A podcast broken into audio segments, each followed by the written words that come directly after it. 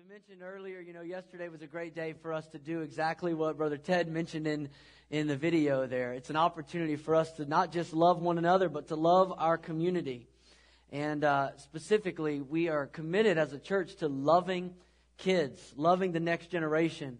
Uh, and I just, I just want to say this morning that uh, that is so, so fundamental to who we are as a church. Uh, and, and as a parent, if I can step out of the, the pastor role for a moment and just say, as a parent, I love my church because of what it offers my family. I love the fact that right now, Miss Steph and the other leaders are upstairs instilling the Word of God in my three daughters that they have been leading them in a worship service just like we had down here. They were upstairs learning to worship God uh, with songs that are catered to them. And, and they have opportunities. They'll have an opportunity today before they dismiss that service to uh, lift their hand and, and, and respond to a desire to pray and to ask the Lord to work in their hearts and in their lives. And some of those kids have already reached a point in their life where they understand the reality of of what it means to need a Savior. And they've heard the gospel like we're going to hear again today. And some of those kids, for the first time, will throw up their hand and say, Miss Steph, would you pray with me? I want Jesus to be the Lord of my life. I'm so grateful that as a father, I can bring my kids to a place where they can discover their gifts and abilities where they can discover their talents, where they have opportunities to serve. For some of you that were here last Sunday, you saw this stage was absolutely filled with our kids. They were singing songs and dancing and, and leading us. I'm so grateful. I believe that if we can reach the kids, we can reach the community. And I'm so grateful for what this church does for our family. You know, there was a time in, in our country where you could count on the culture to teach our kids the values of morality and honor for others and honor for God. There was a time in American history when you could depend on the culture of the society to teach our kids right from wrong and, and have clearly communicated lines and understandings about ethics and all of those things. But those were also times where the public school day would begin with a word of prayer. Those were also uh, times in America's history where businesses shut down and closed their doors on Sunday because we understood as a people that this is the Lord's day and people are going to be in God's house. That, that was a time in the nation when, when people, uh, with, without hesitation, put their hand over their heart and pledged to a flag as one nation under God. That was a different time in our nation. It was a time when in God we trust was just the most logical statement that we would put on our currency.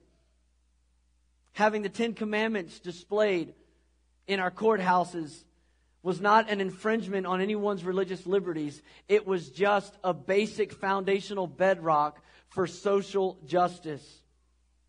But that isn't the America that we live in today. Maybe you've noticed. Maybe you've been paying attention to the news.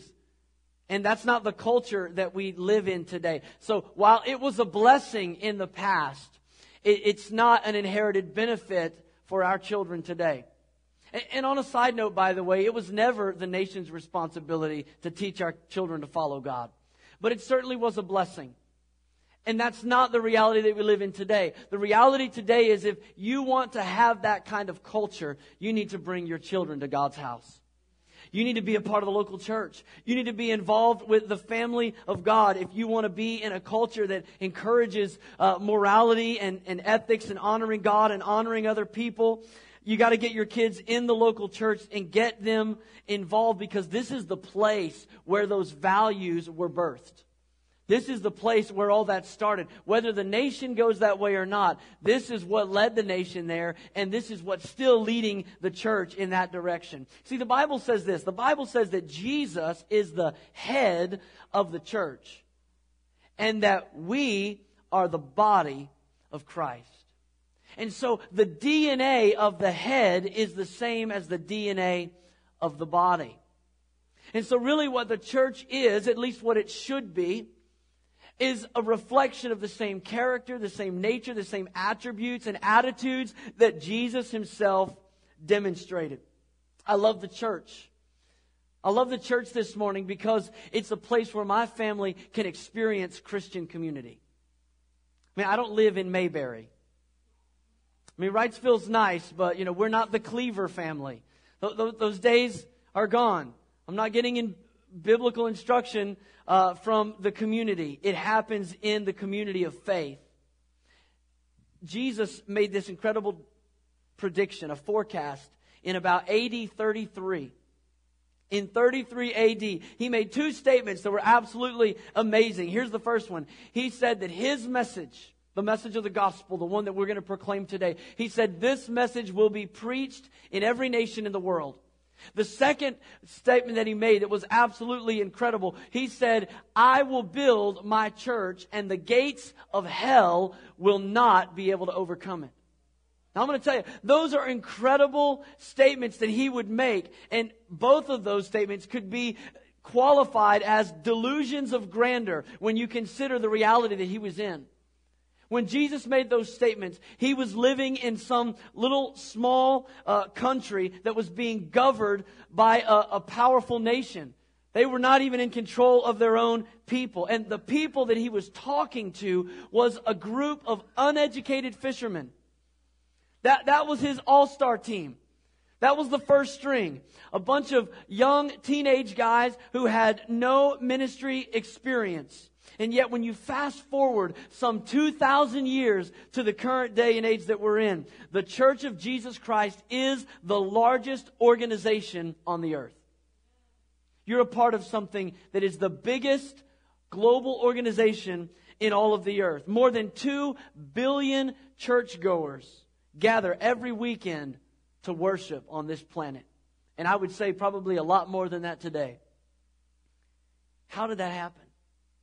How did we go from just a little small band of misfits in some obscure little place to two billion people around the world gathering in places just like this, in grand cathedrals, in little storefronts, in little huts, and even in caves, people all over the world. How did we get to that point?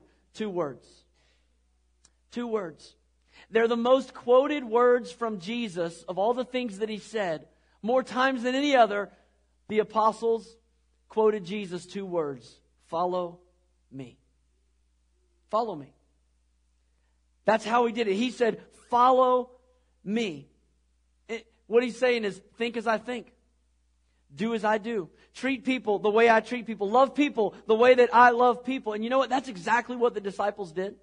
They went out from that place and, and they followed Jesus and, and we know the Easter story and we'll rehearse it again, but he was died and crucified and buried and rose. And even though he had ascended to the Father, they just did what he said to. Do. They followed Jesus. They followed him to, to Greece and to Turkey and to Spain, to Italy, to India, to Africa, and all the places in between. Those first uh, group of young men took the gospel to all those places, and within the first 100 years of the church's existence, it had spread throughout the entire Mediterranean basin.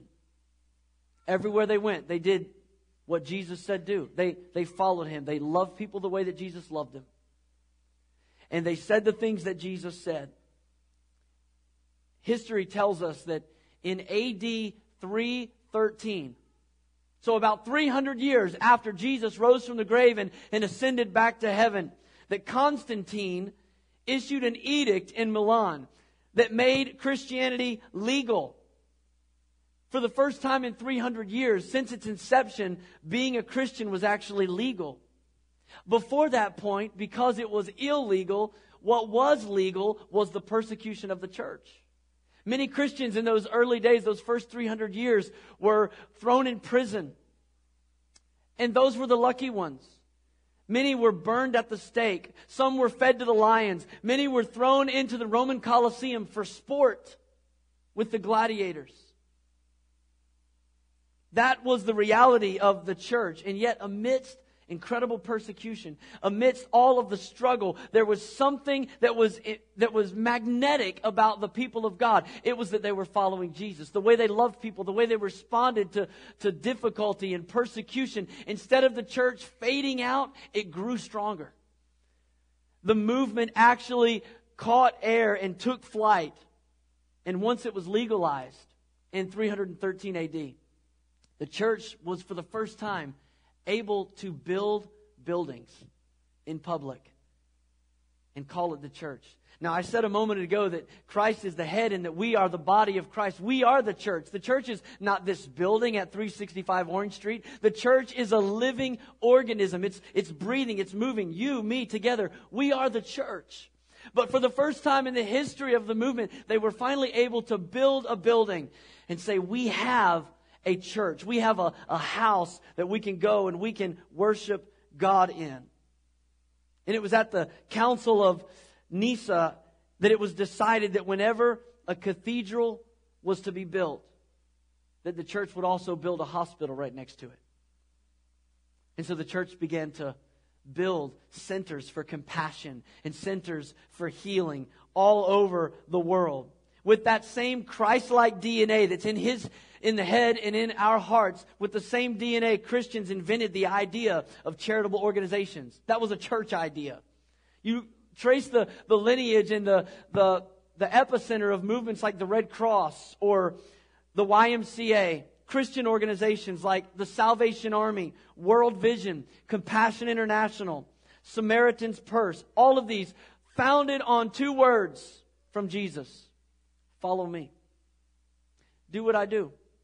Say what I say. Love people the way that I love people. I want to tell you this morning, I love my church because the church is God's plan A for the salvation of the world. And you know what? There isn't a plan B.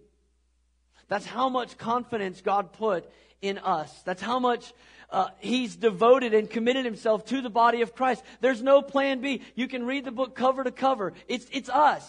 It's Christ in us, the hope of glory. Without Him in us, there is no hope for a lost and dying world. It's not about you this morning, but it is up to you. Because we're the church. And there's something incredible about being able to be a part of the body of Christ globally, but there's something significant about being a part of the body of Christ locally. That this is his expression. That we are the DNA of Jesus in the earth. Not perfectly, we have our faults. We make our mistakes, but there is no plan B. So, as much as we get it right, is as much of Jesus as this world gets. So, I'm so grateful that I can be a part of the church. I love the church. But this morning, I, I don't want to spend too much time talking about why I love the church. I don't want to spend too much time talking about why I think you should love the church. What I want to do for the time that we have left this morning is I want to tell you how Jesus himself communicated I love my church. It's His church, and He loves it deeply. If you have your Bibles, I want you to open them with me to a book in the New Testament, the book of Romans. If you want to borrow a Bible, we have them in the pew backs there, and we'll put these scriptures up on the screen. You can read them there. But in Romans chapter 5, God begins to communicate to us through the Apostle Paul how Jesus stated clearly his love for the church. As we get ready to read from Romans 5, I want to just pray as you're turning in your scriptures. Father God, thank you so much for the opportunity to come together on the Lord's Day, on this Easter Sunday. God, this moment right here is the most significant moment of our worship experience. Because, Lord God, you communicated that through your Spirit you would lead us into all truth. So, God, right now, as we open this book, God, help us to not allow anything to distract us, to steal away our attention. God, help us to discipline our minds and to lean in to hear what the Spirit of God is saying. God, I believe, according to Scripture, that you have a word you want to say specifically to our hearts. Don't let anyone in this place miss it today, what you're trying to say. God, teach us by your word. Teach us by your Holy Spirit. God, teach us what it means to be loved by the Savior. In Jesus' name. Amen. Amen. Romans chapter 5. I want you to look at a couple verses with me, beginning in verse 6.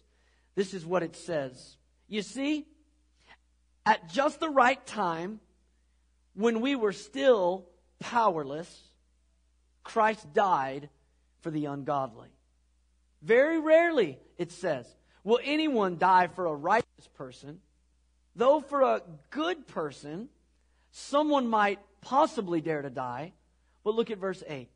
But God demonstrates his own love for us in this. While we were still sinners, Christ died for us. Jesus loved the church by dying for the church. Can I tell you this morning? You're not a good enough person. I know that's why you got dressed up and came to church to, to hear that. You wanted to have the preacher tell you you're not good enough. So you're welcome. Have a great afternoon.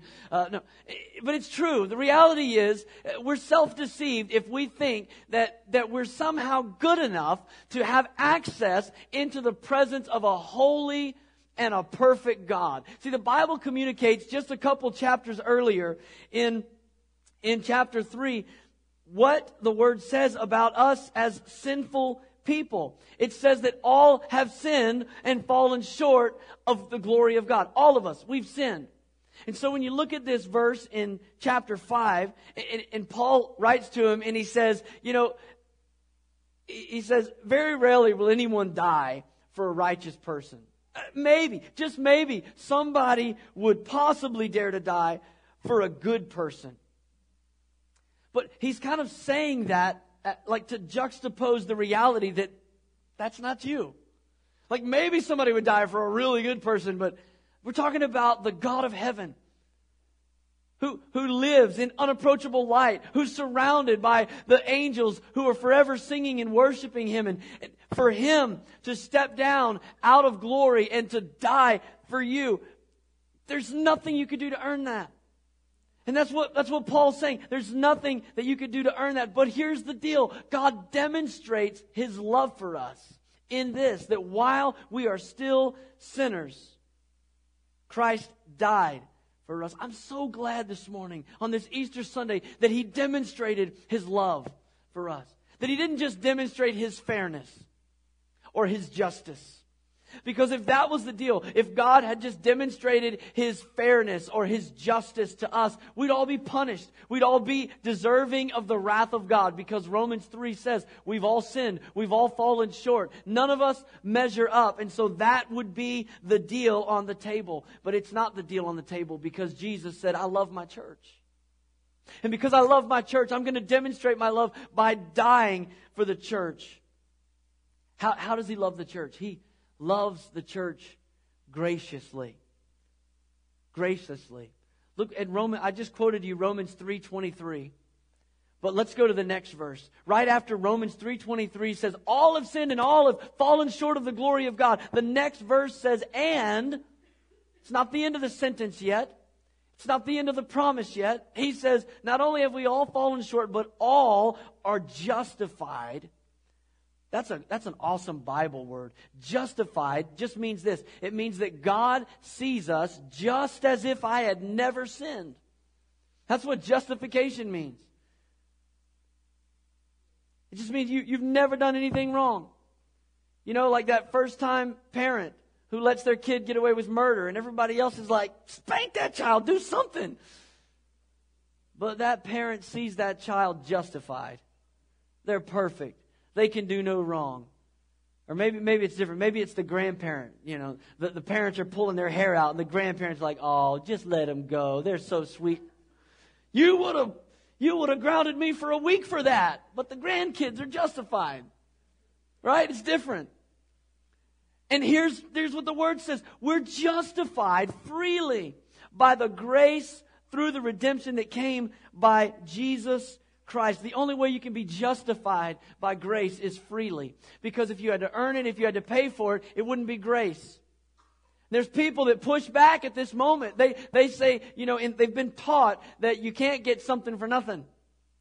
And so when you go, oh no, you're justified freely by grace, go, wait, wait, wait a minute, wait a minute. I mean, I gotta like, I, I have good attendance at church. I, you know, I've gotta, I've gotta be a good spouse. I, I need to, uh, you know, support the, the church and, and I need to stop a couple of my habits. And here's the things that I need to do to be justified. But no, no, no, you're like that, you're like that first grandbaby. You can do no wrong. When it comes to earning the grace of Jesus. He's justified you freely by His grace. If you had to earn it, you couldn't earn it, but you didn't have to earn it because He demonstrated His love for us. Look at the next verse with me. The first part of verse 25 says this God presented Christ as a sacrifice of atonement. Now, again, I got to stop right here because that's a big Bible word you probably didn't use around the water cooler this week at work. You probably weren't talking about atonement.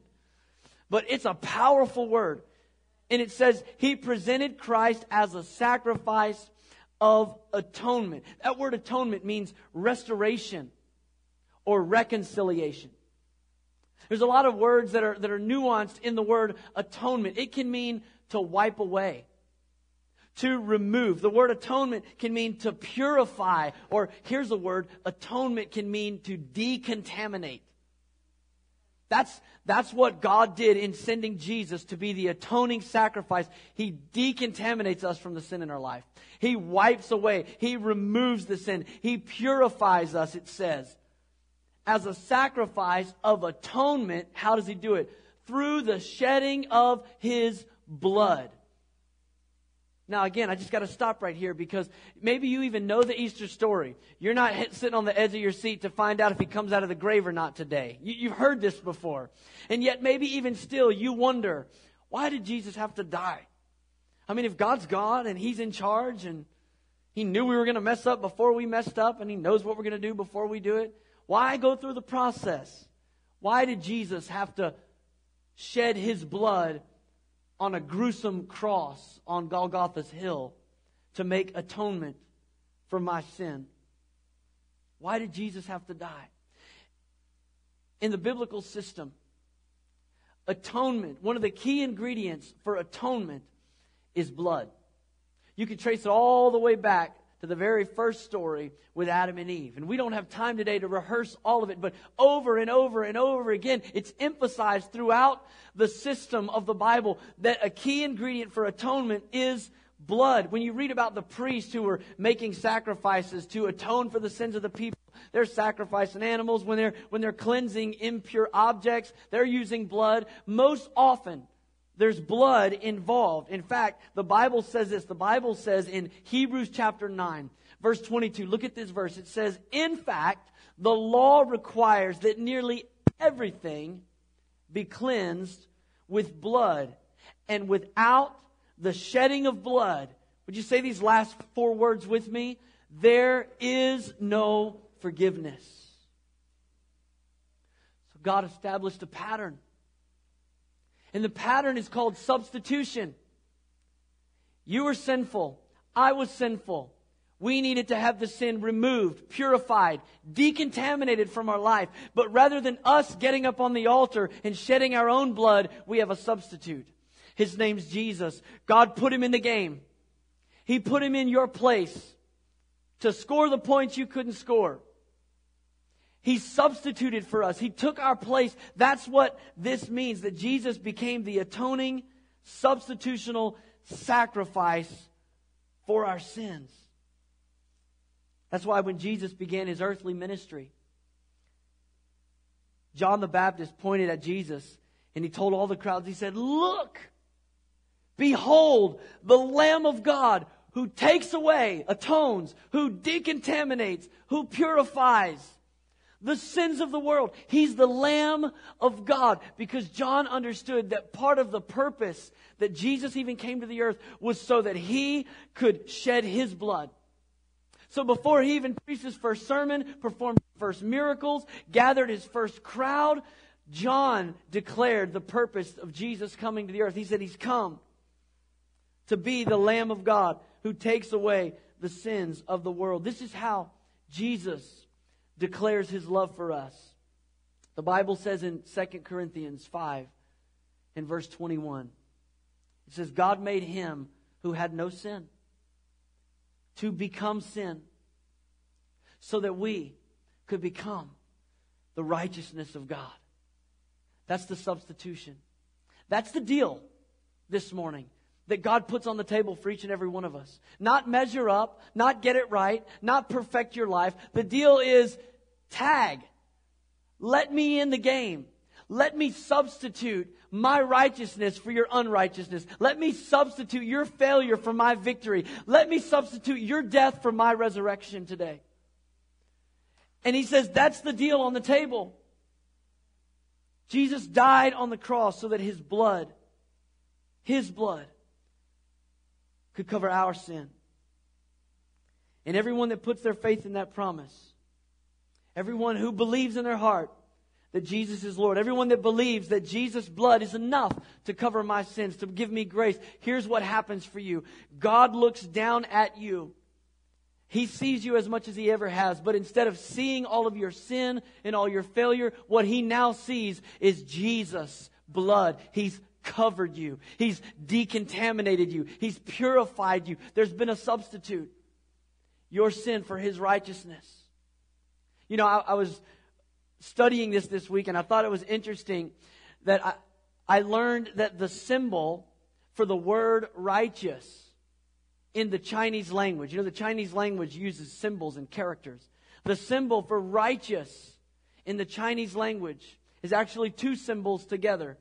It's right here. It's the symbol of a lamb and the symbol of a person. Now, I know that doesn't look like a lamb or a person, but I don't speak Chinese either. But the lamb is the image on top. And the image of the lamb covers the image of the person. And that word means righteous. And that's exactly what happens when we come to Christ. The lamb covers us. His perfect, uh, sinless sacrifice covers us so that when God looks down and sees us, He sees the Lamb covering us. That's what it means to be saved. It doesn't mean we figured it out. It doesn't mean we've perfected it. It means we put ourselves under the Lamb. He's covered us. Isn't that awesome? And some of you guys are going to go get that tattooed on your back this week. It's going to be cool. Righteous. Here's what the Bible says in Colossians chapter 3. Verse 3 says, We are hidden in Christ. We're hidden in Christ. That's what it means to be under the Lamb. I, I love the church. And I love that Jesus said, I'm going to love my church by dying for her. I'm going to give my life for her. But I would be remiss if I stopped with that declaration today because he didn't stop there. Jesus not only said, I love the church by dying for her, Jesus loved the church by rising from the dead for her. Jesus loved the church by rising for us. Look with me, we're still in the book of Romans, but would you go to chapter 4? I want you to see a verse there that says in chapter 4 and verse 25, He, speaking of Jesus, He was delivered over to death for our sins and was raised to life for our justification. And we've already talked about why he had to die, why his blood had to be shed. He died on the cross to pay the penalty for our sins. But look at that verse. It says he was raised to life for our justification. Again, justified. It means to get us to a place where God looks at you and looks at me and says, it's just like they never sin. It's just like they can't do wrong. When I see them, I see the Lamb. To get to that place, Jesus couldn't just die for our sin. His rising from the grave communicates that God actually received that sacrifice. You know, there's been a lot of people that have died for causes. There's been a lot of people that have been martyrs for things they believed in, but only one person ever came and died and rose again for what he believes in. And so what the empty tomb says to us is that the cross was enough. If Jesus had stayed in the grave, maybe God didn't receive the sacrifice. Maybe our sins aren't forgiven. We could put our faith in a work that was done, but we don't really know. But the Bible says that he was delivered over to death for our sin and raised to life for our justification. So to deny the resurrection, there's a lot of people that they, they, they worship Jesus and, and, and they, they're They're touched by the image of a Savior hanging on a cross. But Jesus isn't hanging on a cross. And if we deny the bodily resurrection of the Lord, the Bible tells us exactly what the implications of that will be in our life. It's in 1 Corinthians. We'll just put this on the screen. 1 Corinthians chapter 15 verse 17 tells us what it means to deny the resurrection. It says, "And if Christ has not been raised, then your faith is futile and you are still in your sins." I want to tell you on this Easter Sunday morning that Jesus didn't just die for sins. In dying for sins, Jesus issued a death blow to death itself. He conquered the grave. He didn't just come back from the dead. He didn't lie in a catatonic state in some cold, dark tomb where his body was healed and revived three days later. He resurrected from the grave today. Can I just tell you that today is not resuscitation day? It's resurrection day. There's a difference. You know, Lazarus was raised from the dead. Jesus brought him back to life after he had died. There was a woman from Nain who her little son had died and Jesus interrupted the funeral and he raised her up. There was a time when Jesus was walking through the streets and he met a man named Jairus who said, come and heal my daughter. She's sick. But by the time Jesus got there, she had already died and he raised her back to life. But that's not what happened on Easter Sunday. This is not just resuscitation. This is not giving you another 30 or 40 or 60 years to inhabit the earth. Jesus went and he stole the keys, the Bible says, to death, hell, and the grave. He took authority out of the enemy's hands and he put it back in his. That, that's an incredible demonstration of the love of God for us. And I love the verse that Brother Don shared with us earlier. Jesus said this in Revelation. He said, I am the living one. I was dead and now look, I am alive forever and ever and I hold the keys to death and Hades. The Bible tells us that the penalty of sin is death. Many of you could quote that verse, Romans 6 23. The wages of sin, the penalty of sin is death. But because of the resurrection, because Jesus went and took the keys to death, it has no authority anymore. Because of what he accomplished for us on that first Easter, the gift of God is eternal life through Jesus Christ our Lord. Here's, here's what the Bible tells us we have to do to be saved. It's the most important question that we could answer. How, how do I know? Preacher, what, how do I know that I'm saved? If it's not by my works, I mean, I can't keep a tally. I can't, I can't keep a list of rules. How do I know? Romans chapter 10. Look at it with me. Romans chapter 10. It says, if you declare with your mouth that Jesus is Lord and you believe in your heart that God raised him from the dead. Not you believe in your heart that Jesus was a good teacher. Not that you believe in your heart that the Bible is a good moral authority. Not that you believe in your heart even that Jesus died on the cross. He did die on the cross. But if you confess with your mouth that He's Lord and you believe in your heart that God raised Him from the dead. So you thank God for Good Friday. But Good Friday leaves us longing for a future hope. But because of the resurrection, because Jesus has the keys to death, hell, and the grave. We can stare death in the face. We can have hope for tomorrow. If we believe in your heart that God raised him from the dead, you will, it says, be saved. You will be saved. Jesus loved the church by dying for the church. Jesus loved the church by rising from the dead, by resurrecting. I want to tell you one more way that Jesus loves this church, that he loves you. A lot of people, they wonder, what, what is Jesus doing? Maybe you, you heard Jesus was coming back, And maybe you heard that all your life. And so you wonder, well, what, what's he doing? What's taking so long? What's Jesus doing? I want to tell you what Jesus is doing today. He's praying for us. He loves the church so much that he demonstrates his love in this. He is praying for us. In the garden, before they arrested Jesus, he was praying for the church. The church that hadn't even been started yet. He was praying for the church. Here's what it says in John 17. The Lord is praying for the church, and he says, My prayer is not for them only. In other words, that little band of, uh, of misfits that he called his disciples. I'm not just praying for them only. I pray also for those who will believe in me through their message. That's me. That's you. By one following Jesus, leading another who followed Jesus, leading another who followed Jesus, his prayer gets to us. I pray for those who will believe in me through their message. He was praying for the church before it even got started. But here's the incredible thing He didn't stop praying for us when He went to the cross, He didn't stop praying for us there. The Bible says in Romans 8, in fact, I want you to, if you're still in Romans, go to Romans chapter 8. This entire message can be summed up in this one verse. And some of you are getting hungry and you wished I would have summed the whole message up in this one verse, but if you nodded off earlier, this is your opportunity to catch up.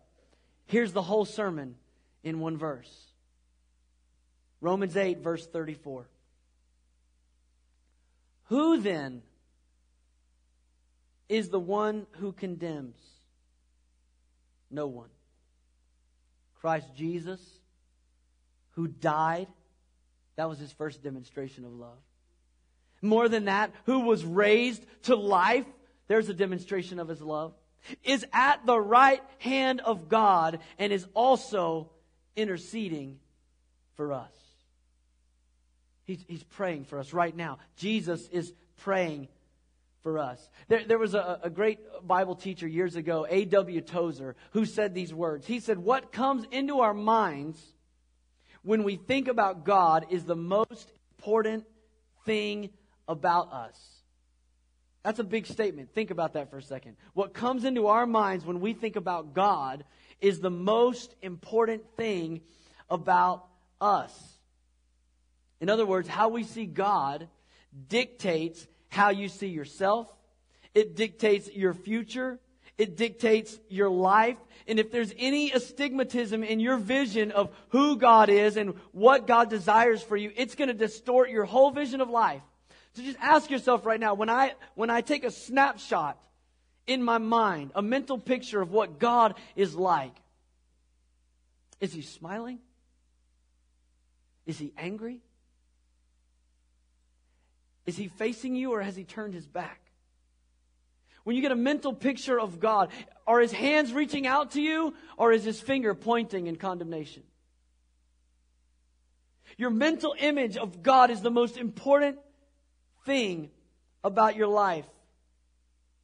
And I want to tell you the predominant image in our culture, I believe, the predominant image of Jesus is Christ on the cross. When people think about Jesus, they, they see him hanging there as the sacrifice for our sins. And it's a great picture because there's not a better picture of a demonstration of the love of God that he would die in our place. But I want you to know this morning, he's not there. That's not where he's at today. We need to get a different vision in our mind this morning. Jesus, the Bible says, is seated at the right hand of glory. Jesus, the Bible says, is beside the Father and he is making intercession for us. The Bible says he is praying for us. Hebrews 7 says this, therefore he is able to save completely. Aren't you glad he doesn't just halfway save us? He can save completely those who come to God through him because he always lives to intercede for them.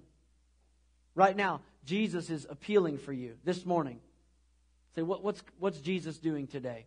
Well, he's certainly not on a cross. He's not still walking around Jerusalem somewhere scaring people, you know, in a, in a resurrected body. And no, he, he's at the right hand of the Father.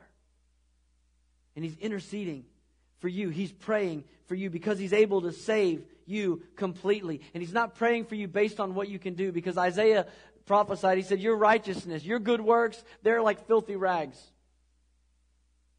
But because of His righteousness, because of the fact that at the cross He became sin for us, so that we could become the righteousness of God, the Lamb is now over us. And we're under the Lamb, and God sees us he, as justified. He sees us as righteous. He loves us. He's praying for us today. He's praying for you today. And I want to tell you that this Jesus, who demonstrated his love for us by dying on the cross for us, by rising from the dead, by praying for us, this same Jesus is going to demonstrate his love again. The Bible says that Jesus is coming again.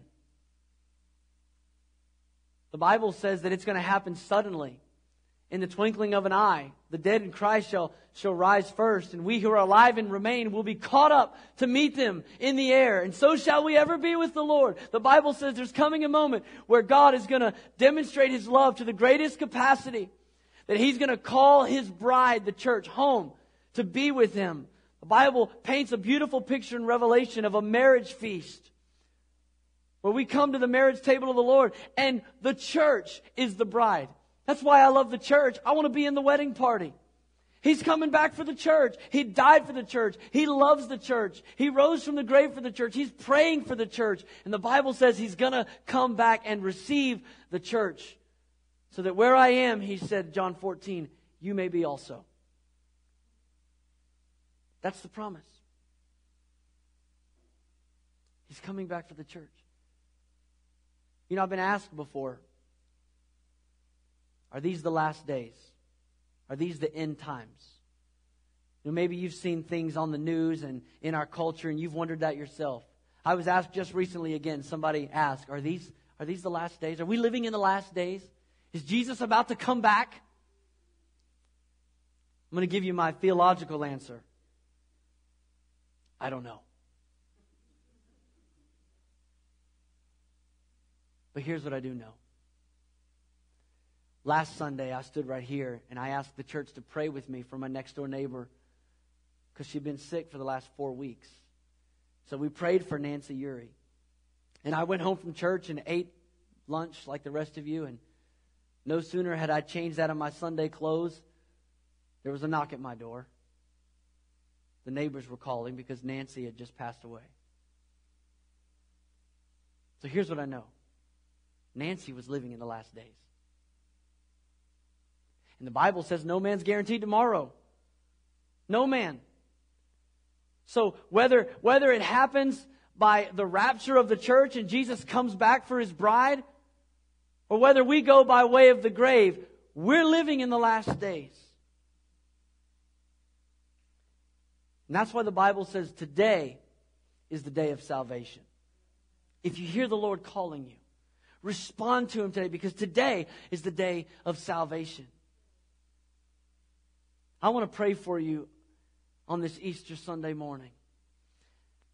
And I want to give you an opportunity here before we leave this sanctuary to just respond to the love of Jesus. Now, as I look around this room today, I, I, I see a lot of worshipers. I see a lot of people that look good today. But I know that beneath all that, there's a lot of hurt in hearts and in lives. I know that beneath what we put on on Sunday morning, by faith, not by hypocrisy, but just by faith, like I, I don't feel it, but bless God, I'm going to worship anyway. And you're doing a good job. But I know beneath that, there's needs in this room. Some of you need God to heal you in your body. Some of you need God to restore your thinking. You've been lied to by the devil and circumstances have just beat you down that you were just hoping, you were just hoping that in your heart today the stone could be rolled away and resurrection life could be yours again. You were just hoping to be able to breathe deep and not sigh in frustration for the first time in a long time. As I look around this room today, I understand that there's probably people within the sound of my voice, you don't even have a relationship with Jesus. You know about him, but He hasn't saved you. He hasn't changed you. He's not working in your heart and in your life. And so, if you were honest with yourself today, you know that if today was your last day, you have no certainty of where you're going to spend eternity. Because Jesus is praying for the church, and you're not a part of the church. And I'm not talking about Wrightsville Assembly of God. I'm talking about the body of Christ. You're not a part of his family. He's the head and you're cut off. You don't have a relationship with him. And you're here today. And whatever your need is in this moment, my heart on this Easter Sunday is to pray resurrection life invade your heart.